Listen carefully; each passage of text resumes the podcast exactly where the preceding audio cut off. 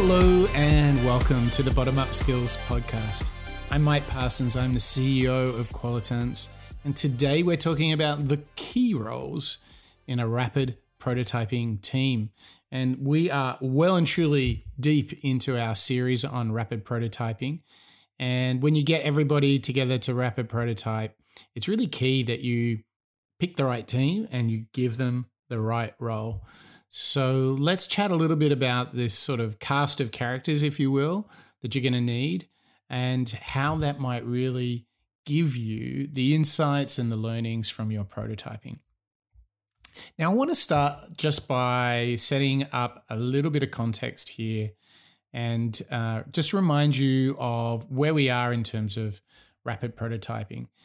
You know, rapid prototyping is essentially just testing light versions of a product idea, testing a sketch or a model that evokes an experience that's a bit similar to what the finished product would be like. And the whole cheat here is you don't have to wait until the product's finished before you test. In fact, you can test really, really early on. And what I found is that when you test really early on, you know what? You get all these hints that you would never have thought about to include in the product or to remove from the product. And that's really the beauty of the practice. And we've talked a lot about uh, all the different characteristics and techniques and tools that you might want to use in rapid prototyping. Right now, I'm going to dig into some, well, some hard earned lessons, I might say, around the right people and the right roles you need to have when you do it.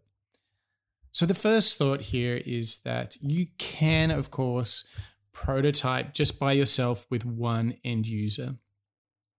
Now, um, for some of you who didn't catch some of the earlier parts of this series, it is essential that you test your prototype with the actual end user, the consumer, the audience, whatever you want to call them, you're testing with them.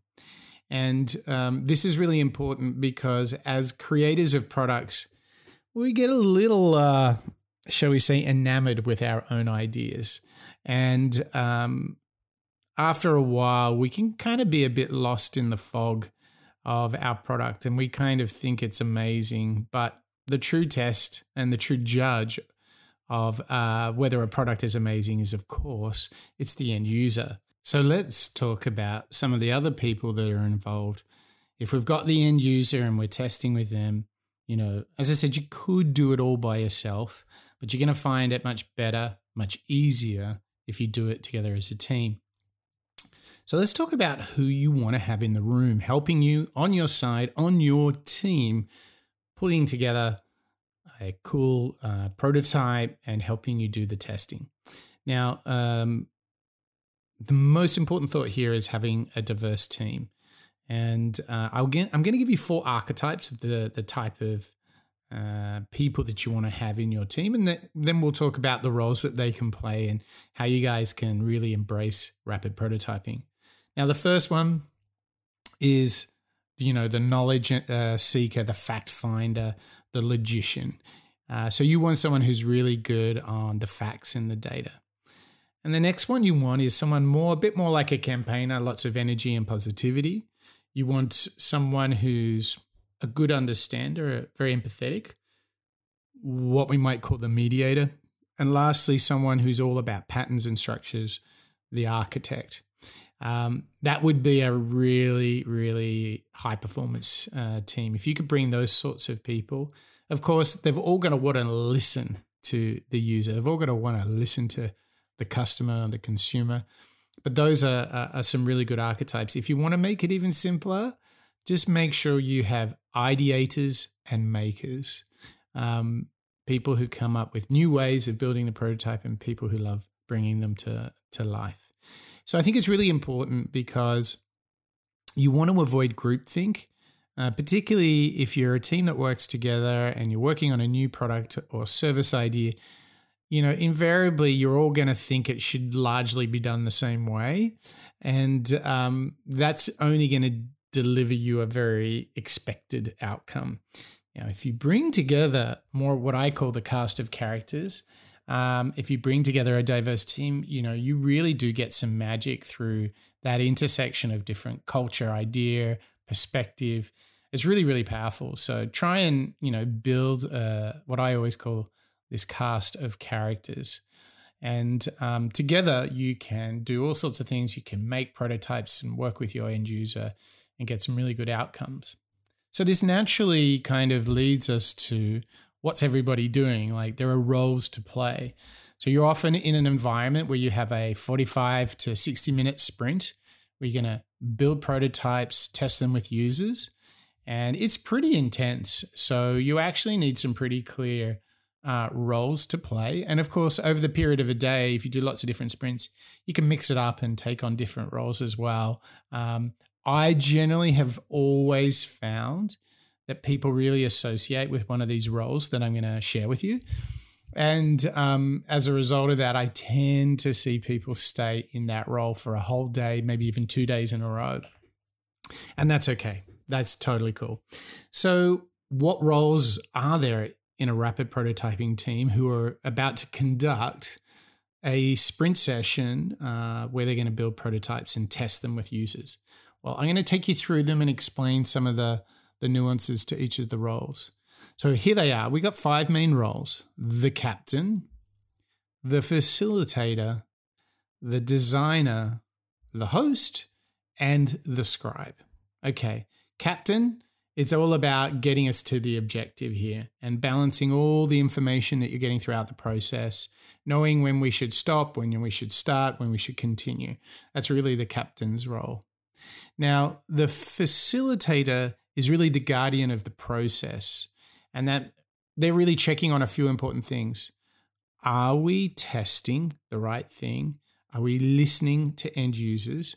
And do we really um, do we agree on what we just learned. And you'll remember that from a previous episode uh, of the Bottom Up Skills podcast, I talked about this key question of what do we learn and what do we do next? I mean, the facilitator is making sure that that thinking process is really intact. Okay, so position number three, the designer. You really do need someone dedicated to the, if you will, the production of the prototype. And let me just say, this person does not have to be an art director, graphic designer. If you can draw a straight line and a, and a circle with pen and paper, then you're in. I think it's more important that we uh, identify that it is somebody who is performing that role. Now, of course, it is really exciting to have an amazing creative or art director person joining your team in this role because they go quicker and they can bring to life in such great fidelity. You'll just have you'll have your customers and users drooling over paper prototypes. Let me tell you. Okay, uh, so we've got three roles so far: captain, facilitator, and designer. Now we're going to talk about the last two. Uh, number four is the host. Now, the host is such a crucial role because it's often the first person that the uh, recruit or the user or the audience, consumer, customer, whatever you want to call them, the person who's going to test your prototype, it's often the first person they meet.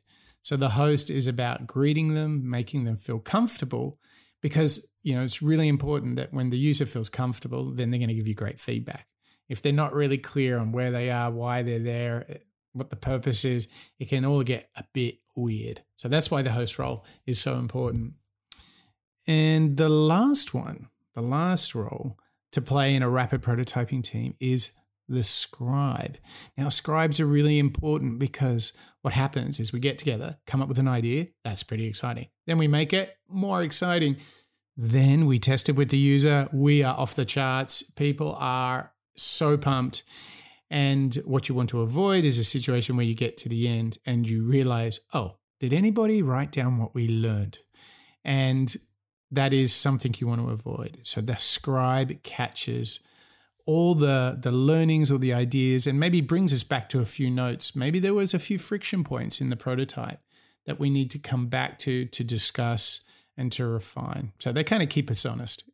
So there you have it. These are five key roles that should be played by a diverse team. The captain, facilitator, designer, host and scribe. If you have someone doing all of these roles, throughout your rapid prototyping team, you're going to have an absolute riot. It's going to be great. It's going to be a little tiring, but it is going to be full of learning. And that's what building a new product is all about. Now, if you want to learn more about rapid prototyping or building products, you can head over to bottomup.io, where we have a whole masterclass on rapid prototyping and a bunch of other places as well. We've got design thinking, we've got agile software development. In fact, there's more than a dozen different free masterclasses. Just jump on over to bottomup.io and your learning will be a bit off the charts. So there you go. Uh, that's a wrap here of the Bottom Up Skills podcast.